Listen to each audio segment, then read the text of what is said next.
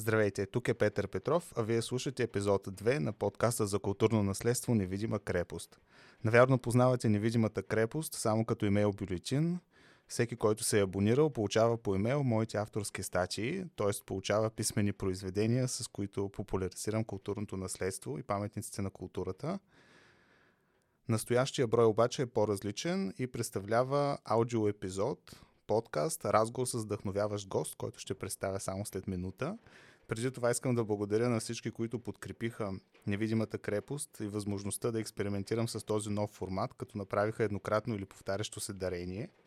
Ако искате и вие да подкрепите невидимата крепост, т.е. да ми позволите да пиша повече статии, да записвам повече подкаст епизоди, също сте добре дошли да направите такова дарение. Ще има линк в описанието.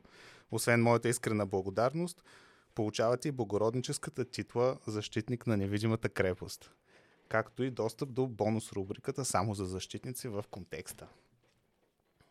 И така намираме се в подкаст студио Синтез с архитект Иван Колев, с когото ще си говорим за мостовете в Родопите.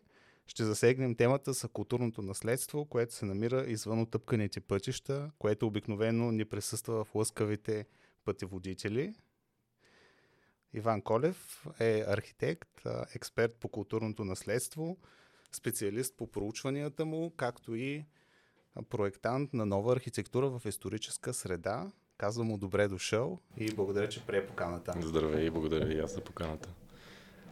Наскоро тази година всъщност ти и твоето сдружение Мещра направихте едно мащабно проучване в община Ардино, в в областите Кърджали и Смолен. Кърджали и Смолен, да. точно така, където проучихте един изключителен брой стари турски мостове.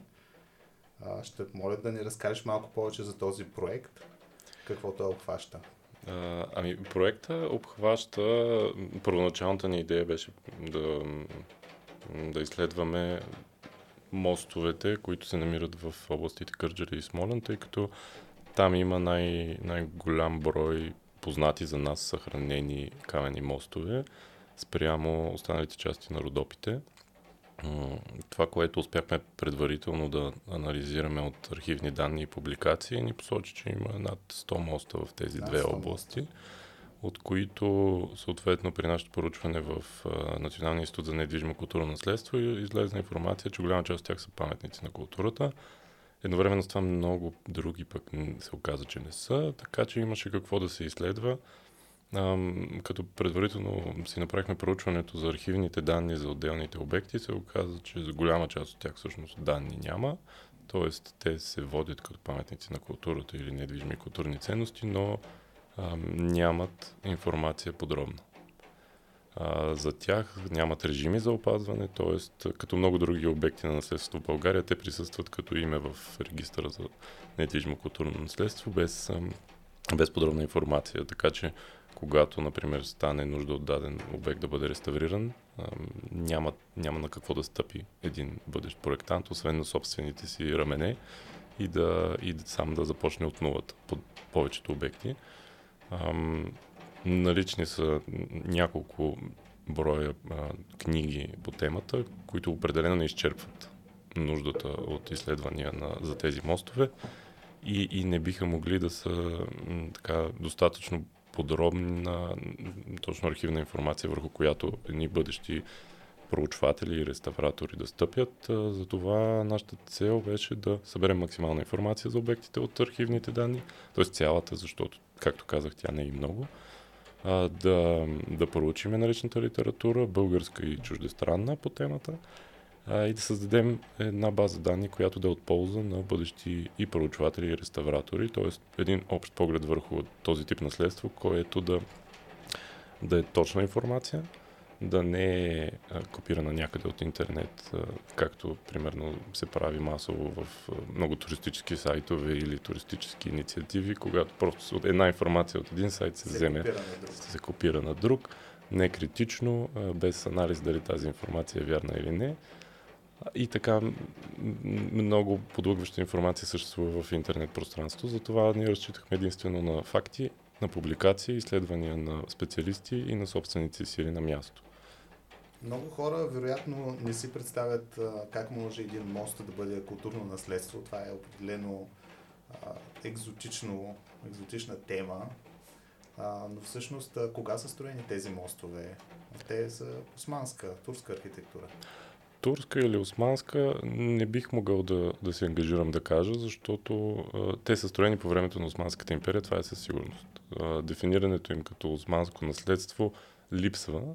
Това липсва и в нашата законова нормативна уредба. По-скоро те спадат или към късното средновековие, или някои от тях се наричат възрожденски. Сега те дали са възрожденски или средновековни, те следват едни принципи, които са разпространени на цялата територия, разпространени са и на територията на Балканите. Така че ако ние тръгнем да ги наричаме български възрожденски мостове, бихме били така ограничили техния, техния потенциал и културното им значение. Просто защото те имат по-голямо културно значение от само нашето национално възраждане. Много по-голямо. Така че това, което ни дават източниците и от проучватели, и от ам, документирани, датирани мостове, с а, написани самите години на строеж върху тях, това са предимно мостове строени 17, т.е. 18-19 век. А, за това за тези, които нямат данни, обикновено също се предполага, че са в този диапазон поради близките им архитектурни характеристики. Единственият мост, който аз си представям като паметник на културата, това е Дяволския мост над река Арда. И той представлява и някаква голяма забележителност, предвид размерите си, вписването в пейзажа. Този мост беше ли включен в вашето проучване или той е изцяло изучен? А, Дялския мост със сигурност е най-добре проучение от всички, които ние разглеждахме. Тук може би е хубаво да кажа предисторията на проекта. А, проекта започна във връзка с една инициатива на община Ардино да предложи Дялския мост за вписване в индикативната листа на паметниците от световно значение на Република България. А, заедно работихме по тази кандидатура. А, внесено беше предложение към Националния институт за недвижимо културно наследство. Предстои да получим отговор относно тяхното становище по въпроса.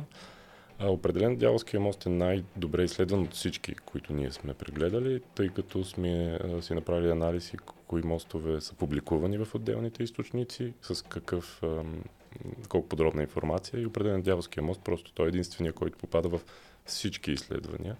Тоест, независимо кой автор работи, винаги е Дяволския мост е един от тези, които той изследва и съответно използва като добър пример за, с който да сравнява останалите. Това е така, защото той има висока степен на автентичност. А, намесите по реставрация през годините са били в степен, която е позволила днес ясно да отчетем оригинала. А, и има много елементи, които все още са съхранени автентични в него. А, така че това предпоставката, както казах, за създаването на проекта и повода да започнем проучване на всички мостове в Кърджали и Смолен беше именно Дяволския мост и инициативата на община Ардино.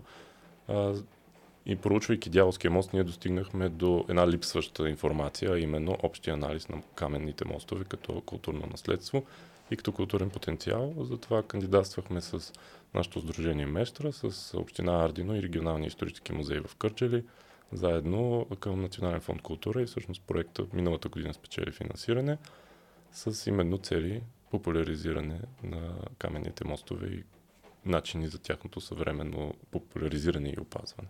Разбирам, т.е. вие сте изяснили контекста на Дяволския мост, всъщност... Много по-добре за себе си го изяснихме. Надяваме се полез... да, информацията всъщност да е полезна за точно както казах проучватели и бъдещи реставратори. А мен ми се иска тази тема да я разширим и да се хвана за нещо, което ти каза, че това наследство е строено по времето на Османската империя, където настоящите граници са неприложими.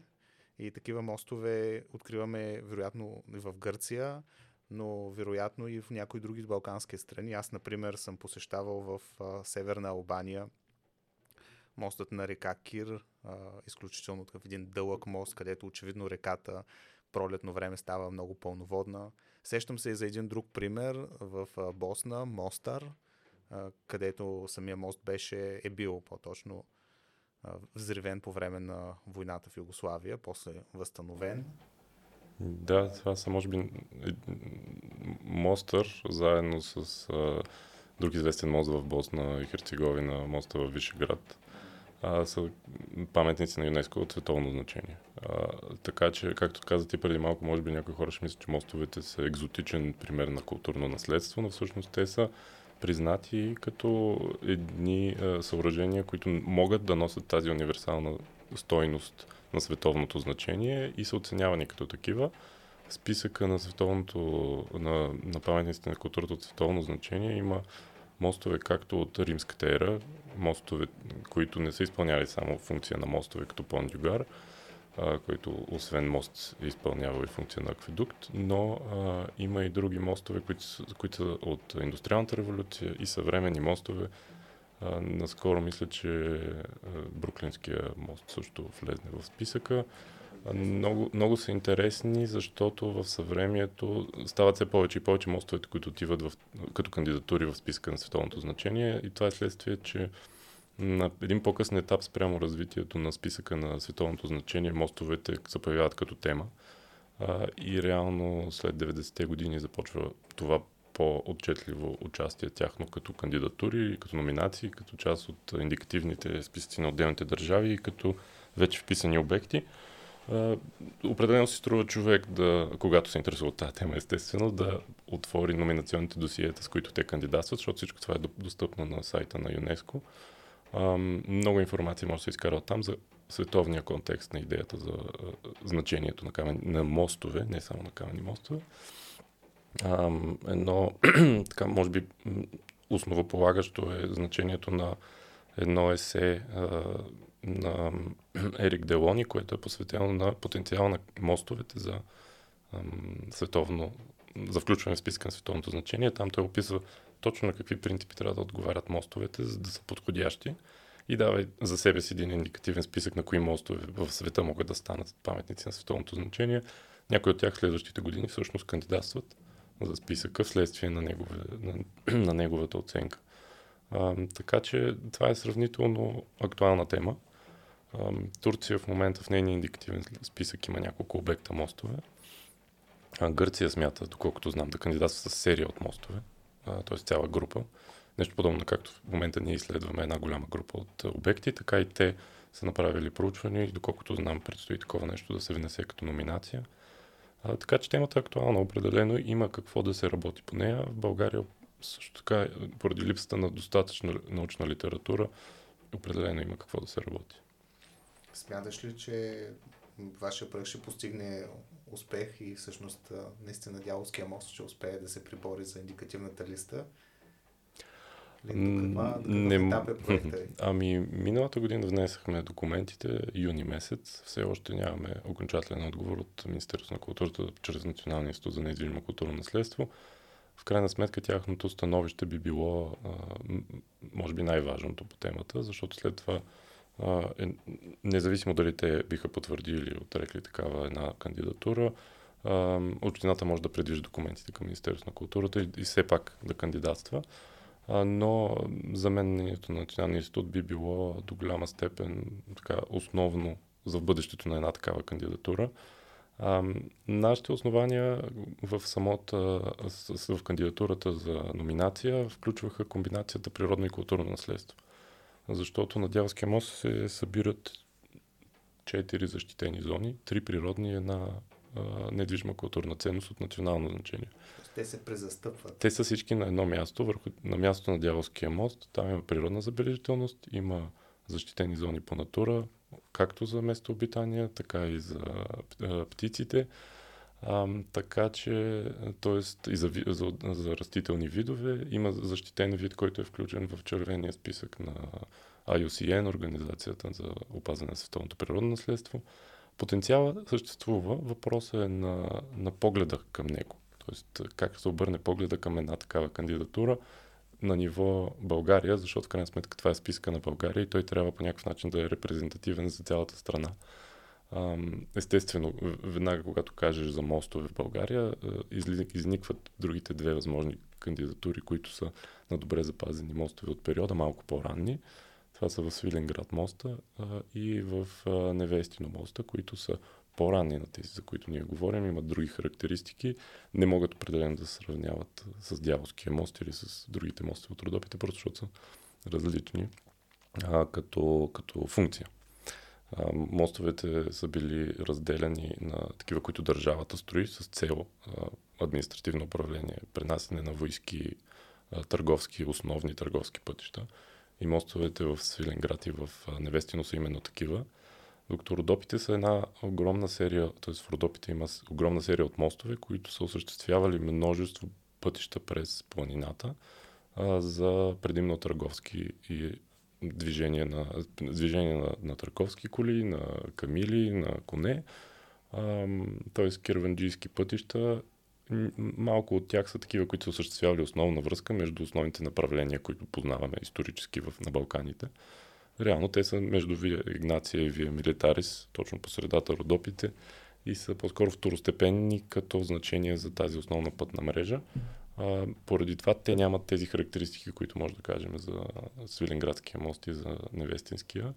И, и няма смисъл да сравняват просто. Те са различен тип архитектура. Какъв е архитектурният образ на, на Дяволския мост и на другите подобни на него мостове?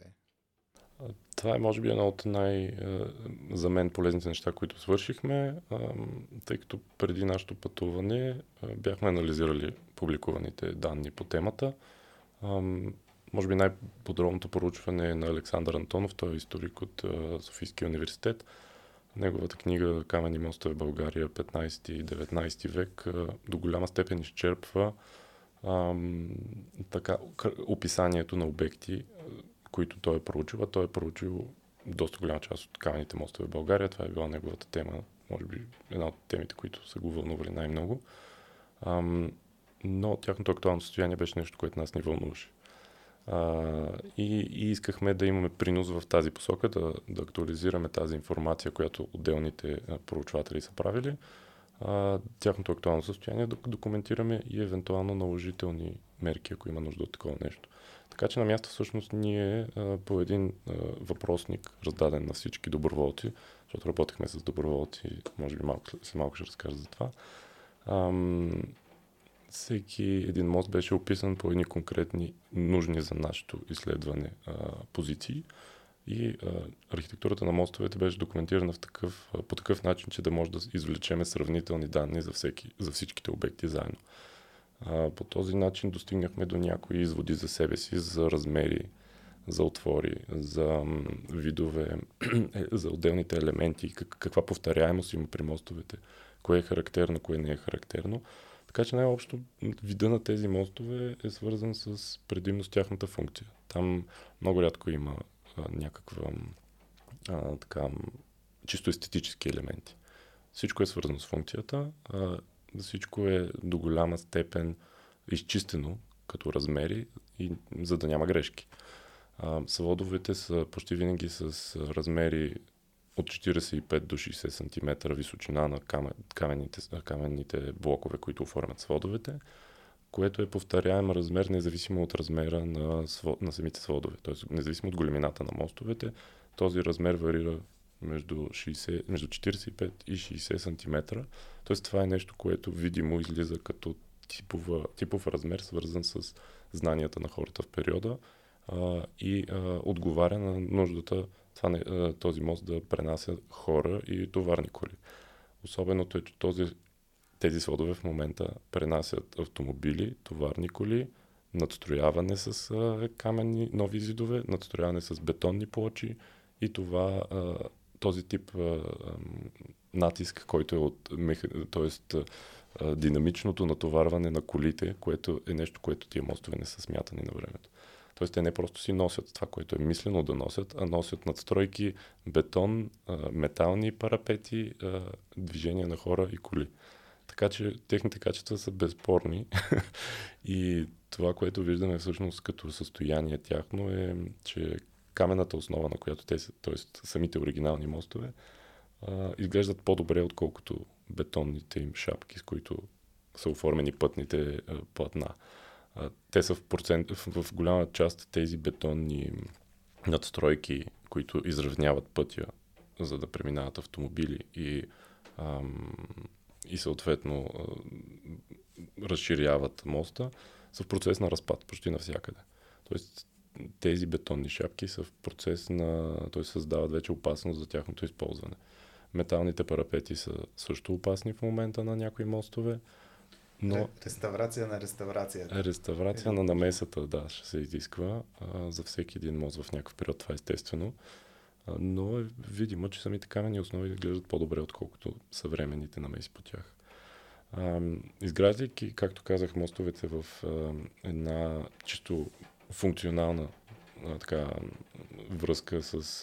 т.е. из, изцяло подчинена на функцията тяхната архитектура, а, единствено сводовете, както казах, са изграждани от определен размер камени блокове, т.е. това са обработвани камени, за да могат да паснат на, на тази конструкция и да изградят най-важната част, а именно свода. Там нататък останала част конструкцията е по-скоро пълнеж и ам, зидовете, външните, челните зидове, дори там камъните не са специфично обработвани.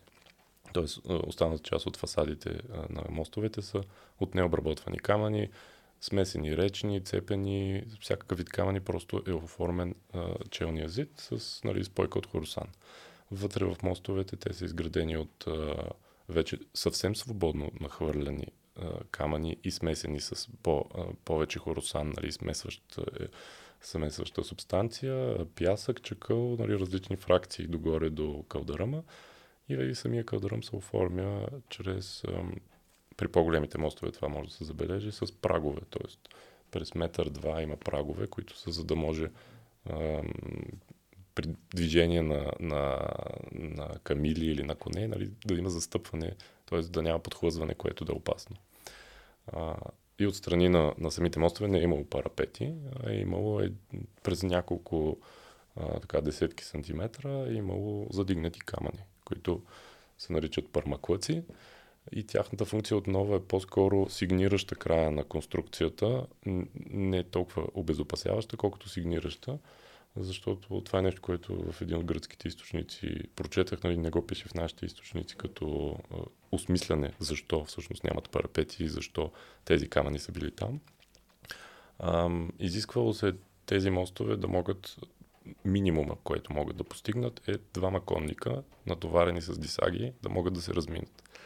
Нали, като си представим колко, как биха увиснали дисагите от двете страни на коня, не може да има парапет, по който тези дисаги да се удрят, затова камъните са много ниски и над тях реално минават дисагите, но коня няма как да сбърка посоката, когато нещо му дефинира. Нали, все пак парапет, че ниско. Нали, това обяснение има логика. И всъщност тази логика е свързана и с нали, нещо друго, което забелязахме като повтарящ се размер. Това е ширината на на мостовете, тя варира от 2 до 3-3,50 за най-големите мостове. Така че това нали, подсказва, че има определена нужда, този мост отговаря на тази нужда на това време. В съвремето естествено да се разминат две коли, това не може да стане, затова тези мостове са разширявани с бетонните а, шапки отгоре. Някои мостове направо са дублирани с една конструкция допълнителна и стават двойно по-широки с съвременна бетонова конструкция и съответно пък стават и по-важни като пътни връзки в Родопите. Други елементи, които са по-характерни за този тип мостове, естествено между двете свода се появява един олекотяващ отвор, който допълнително, освен че олекотява конструкцията, през него преминава вода, когато е по-високо нивото на, на, на реките. Той е с наклон в обратната посока, т.е. по течение на, на, на реката и, и съответно водата се изтича по-нормално. А, и... За да намали натиска върху самата конструкция. Да, за да намали, да, да няма по- по-голям обем от вода, която да се спира на самата конструкция. И другото, което също а, а, подпомага тази дейност, са вълнорезите, още наричани ледорези, езици, томбази, в зависимост нали, а, към кой източник се, се привържем, когато изследваме темите. Тяхната функция е подобна, разпределят водата по двата, от двете страни на стълбовете на реката, за да няма такъв голям натиск, като а, само в един мост, Стоянов мост, село Стояново в община Ардино, тези вълнорези са и от двете страни.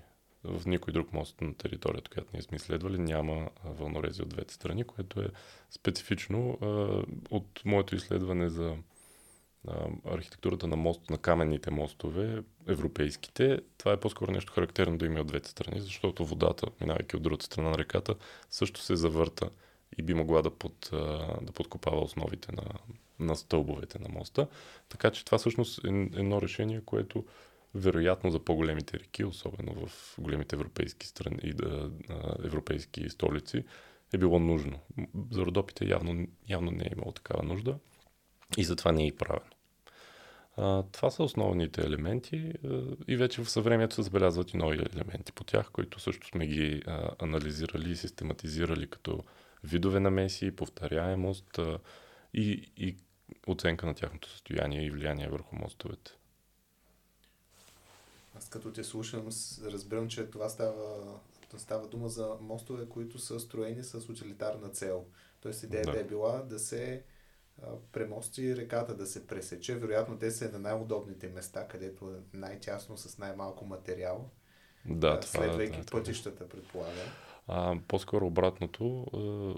Един така ценен източник за нашия проект беше проучвателя Стойо Шишков, който е, освен, нали, че е един от най-известните проучватели на Родопите, е инициатор на етнографския музей в Пловдив. На негово име е кръстени музея в Смолен. Тоест една личност, която определено се заслужава човек да чете, защото бидейки така, съвременник на събитията по време на освобождението, по време на което нали, също с освобождение за родопите идва по-късно, спрямо останалата част на България. А, неговите данни са изключително ценни и би могло да се считат за достоверни, имайки предвид, че е съвременник на, на някой от мостовете и на техния строеж. Ам, да, той дава едно описание на това как се строят големите обекти в Родопите, големите публични строежи в Родопите, а, че това почти винаги става с взаимопомощ, т.е. събира се едно село, събират се няколко села, ако изисква нали, моста и се строи в полза на обществото, т.е. всеки дава от себе си нещо. Нали, това не е нещо, което някой плаща за труда му, напротив, всеки плаща за да участва. Плаща с труда си, плаща с изхранване на работниците, плаща с нещо друго, защото знае, че този мост е за него. А, тази взаимопомощ е интересна в Родопите, вероятно на много други места е подобно. А, един друг изследовател, Димитър Маринов, има една интересна книга Обичайно българско право.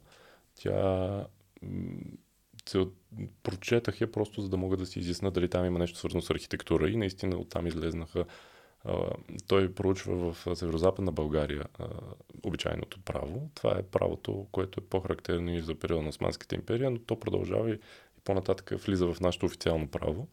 Тоест взаимоотношения между хората при строеж, отделните строежи, кой трябва да ги поддържа, нали, отговорности, които са обичайни, но те са по-скоро неформално разпределени в обществото. И той точно това казва Димитър Маринов, че нали, има едни мостове, които ги строи държавата за да пренася войска за основните пътища. Има едни мостове, които ги строи местното население, т.е. общините, които са за тях. Те имат съответната роля да ги поддържат. Има едни по-малки мостове, които изпълняват функцията, примерно да прехвърлят от едната река, от едната нива към другата нива и служат на две-три семейства. Тоест, те обикновено са кръщавани на тези хора, които са ги построили тези, или тези, които ги поддържат.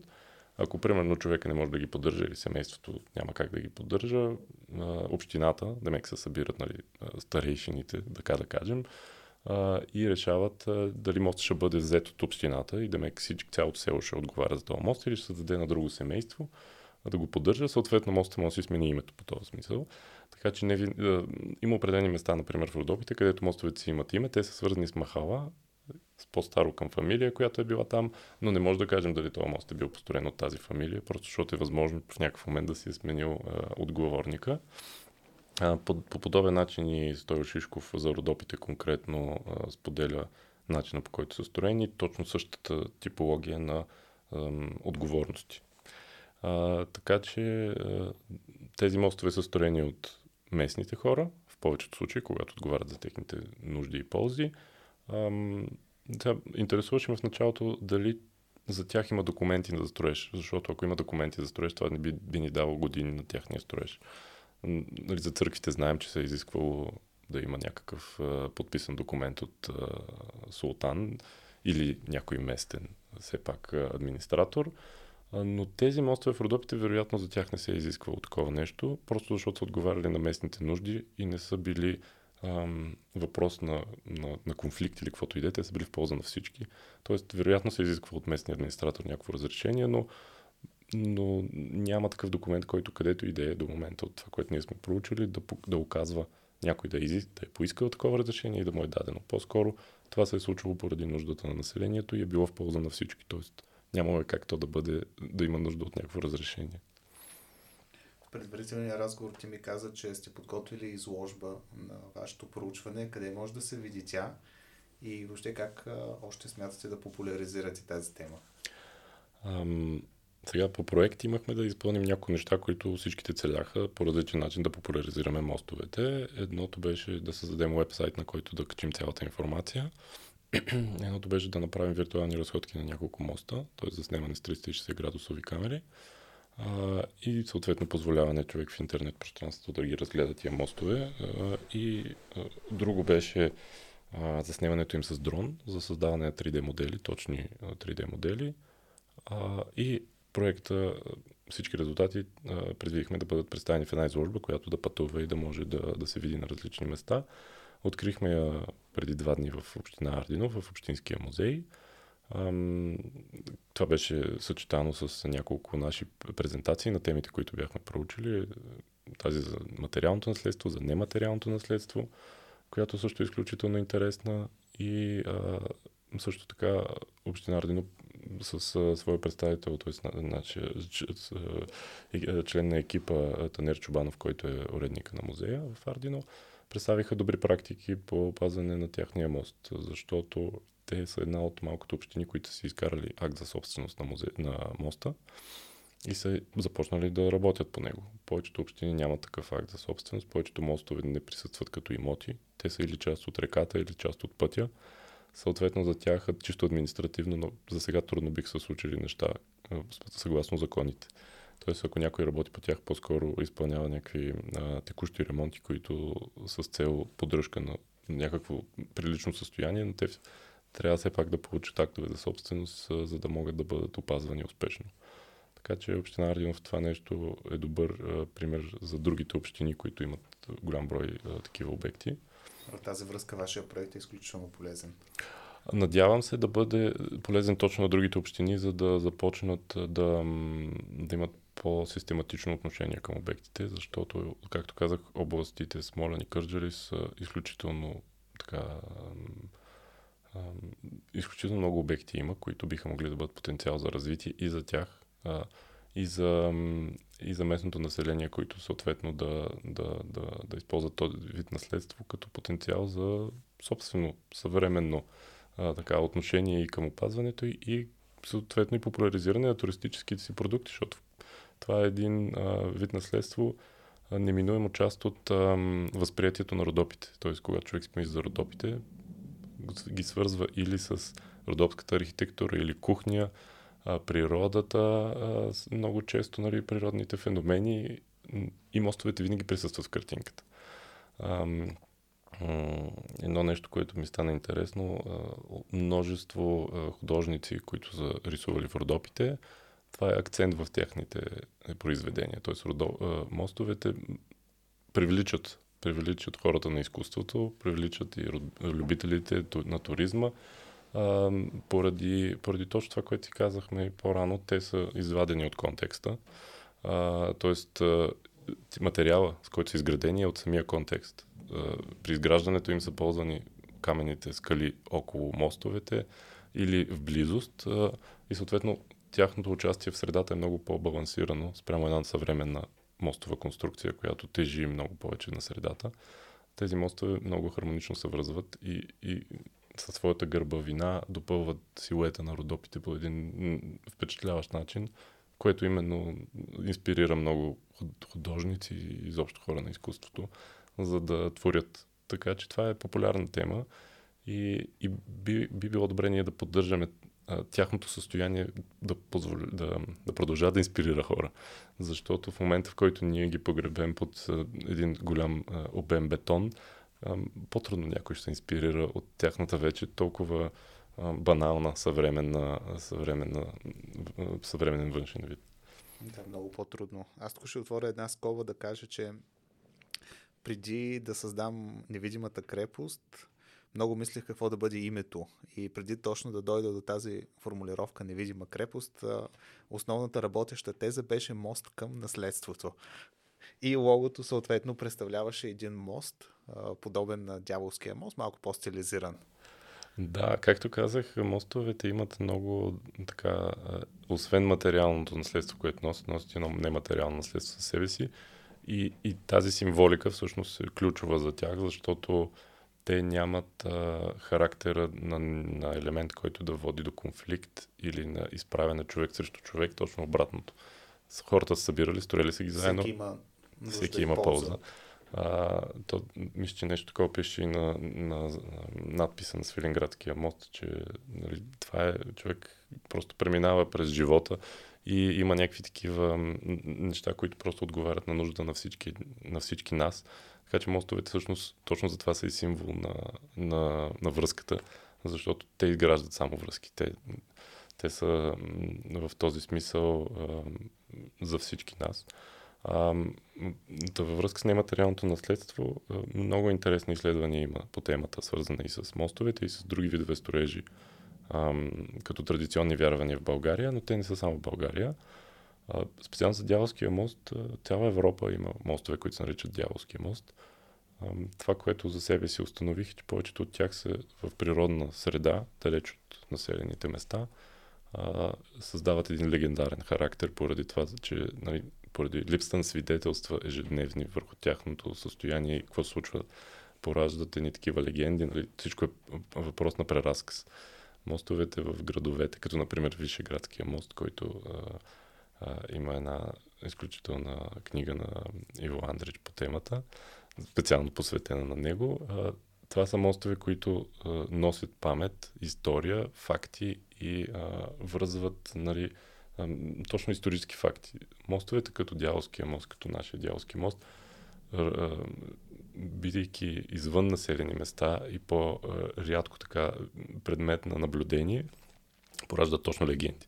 А, така че тази връзка с природата и с нематериалното културно наследство е важна част от а, идеята за а, потенциала им на мостовете и съответно тяхното опазване и популяризиране. Тоест, това е нещо, което не бива да губим а, и да си даваме сметка, че не сме а, изолиран случай, ние сме част от една много по-голяма система от знания човешки и в Европа, и на Балканите, защото и на Балканите също така имаме повторяемост на легенди, тези свързани с а, майсторите, които строят мостове, а, че, например, трима майстори строят моста, всяка нощ той се разрушава, на другия ден започват и съответно явява им се привидение, дявол или каквото и да ги а, им казва, че трябва да се принесе жертва. Някоя от техните жени, например, това е популярна а, легенда, която се повтаря. А, съответно, най-малкият от синовете, от, от братята, решава, че това ще е неговата жена. Другите двама братя казват на жените си да не идват на моста, но той казва, нали, излъгва жена си, за да дойде тя на следващия ден на моста и я пренасят в жертва. Нали, по различен начин в различните разказвания, но Ам, Граждате сянката, например. Да, сянка, пък самата тя, различни са примерите, а, но нали, идеята на тази легенда е да покаже жертвоготовността на хората всъщност за, да, за, пол, за ползата към всички останали, че човек е готов да жертва нали, собствената си съпруга или друг близък човек в различни легенди, за да може обществото да върви напред. Така че а, има такива легенди, разказват се не само в България, Полезно е да знаем какво се случва в чужбина, да видим техните изследвания, просто защото, както и ти каза в началото, това не е наследство само на България, това е споделено наследство в рамките на, на, на нашите балкански бивши граници на Османската империя. И е хубаво да, да правим тия връзки с с съседните държави, за да си изясним и по-добре нас самите, кои сме и откъде идваме. Защото ние всички тук на Балканите сме произлизали от така, едни племена, които са живели заедно в повечето време, или в разбирателство, или във войни, но сме живели заедно и, и сме изградили историята си и културата заедно, така че е добре да се познаваме по-добре. Може би към края на разговора е добре да ни разкажеш малко повече и за това Сдружение Мещера, което няколко пъти спомена. Какви други проекти правите, освен този за мостовете? Сдружение Местра започнахме през 2015 година с идеята да създадем връзка между, между млади хора, между хора с интерес към опазване на културното наследство към самото място, т.е. работа на място. Започнахме от село Долен в западните Родопи. Работихме с, първоначално с студенти, след това с отворени групи, хора, които имат интерес към опазване на културното наследство. Лека по лека сдружението от самите участници започна да се разширява и станахме повече хора. Съответно, можем да изпълняваме повече проекти на различни места. Миналата година може би като резултат от пандемията и бума на желание на това хората да отново да се върнат към някаква дейност, да се събират заедно да работят. Миналата година имахме няколко проекта, определено спрямо предните години беше доста по-натоварено. Работим на различни места, като основното е, че искаме да имаме местни партньори, които да, да търсят и да целят същите неща като нас, т.е. популяризиране на културното наследство, съхранение на ам, на знания, а, като това съхранение за нас а, няма, няма нужда да е, как да кажа, бутафорно и нали, всички да сме облечени с носи, а, нали, за, да, за да опазваме наследството. А, това, което искаме да, да запазим е знанието за тези неща, да имаме потенциала ние да, да, да, да го предадем, а, без, без задължително нуждата да го правим по същия начин. Просто знанието е важно, за да се учим от него, а не за да го повтаряме постоянно същото нещо. За мен опазването е потенциал за развитие, а не нужда от вкопчване в миналото. Така е и мисля, че по принцип и световния, световния поглед върху наследството е връзка с миналото, за да ти помогне за по-добро бъдеще, а не връзка да се закотвиш към едно минало, което ти харесва, или един период, или няколко години, или един век, който си бил на три морета и това да е идеала, който е единствен да съществува за теб. Би трябвало да се учим от историята, за да, бъдем, за да изградим по-добро бъдеще, така че не бива да отричаме дадени етапи от историята си и да имаме така желание да се върнем към определен един, а от всичките от тях да си извадим полуките, така че нашето сдружение в сферата на опазване на културното наследство се опитва да извлече полуките от миналото с цел именно предаването им към бъдещи поколения, като м- оказа се, че голям интерес има от хора, които наистина искат да, ам, да възстановяват стари сгради, едновременно с това да, да са в, все пак да отговарят на едни съвременни стандарти, но а, те избират, както казах, един елемент и този елемент за нас е много важен, а именно екологичната, екологичния аспект на нашето културно наследство. Ам, материалите, с които е изградено, в повечето случаи, особено до периода на, да кажем, началото на 20 век, това са сгради, които са изключително полезни за обитаване. Ам, имат големи ползи за здравето на човека, ако той живее в такива сгради. Просто микроклимата, който се създава от естествените материали, не може да бъде повторен от съвременните строителни материали. Така че това е нещо много полезно и се оказа, че много голям процент от хората, които се интересуват от нашите инициативи, са на тази вълна. Тоест, те са достигнали до, това, до тази информация и искат да научат повече как да използват именно тези материали от строителството с естествени материали. А, и съответно наследството им става все по-близко, защото осъзнават колко по-полезно е то за, за доброто живеене на един човек. А, като наистина това има много потенциал за развитие, именно защото нашите населени места, по-малките, са в упадък. Това е от целият 20 век. Такъв, такава е тенденцията, не е сега последните години. А, много села са обезлюдени, в много села има по няколко жители, а пък а, все повече и повече хора искат да, да намерят нещо такова съхранено на място, където да могат да хем да използват а, съвременните достижения на цивилизацията, хем да живеят в една по-добра среда и за децата си особено. Нали, има много семейства, които избират да, да, да, да, да тръгнат в такъв път а, извън големия град. А, така че, как се казва, точно черпики уроци от миналото, бихте, бихме могли да, да вървим към нещо, което е развитие. Това много ми хареса, което каза последното. Предлагам ти и така да завършим разговора. Благодаря за поканата. Надявам се, надявам се повече хора да, да достигнат до това и, и със сигурност бихме желали да си партнираме с още хора от различни места в България, за да за да проучваме на различни места наследството и да го предаваме на следващи поколения.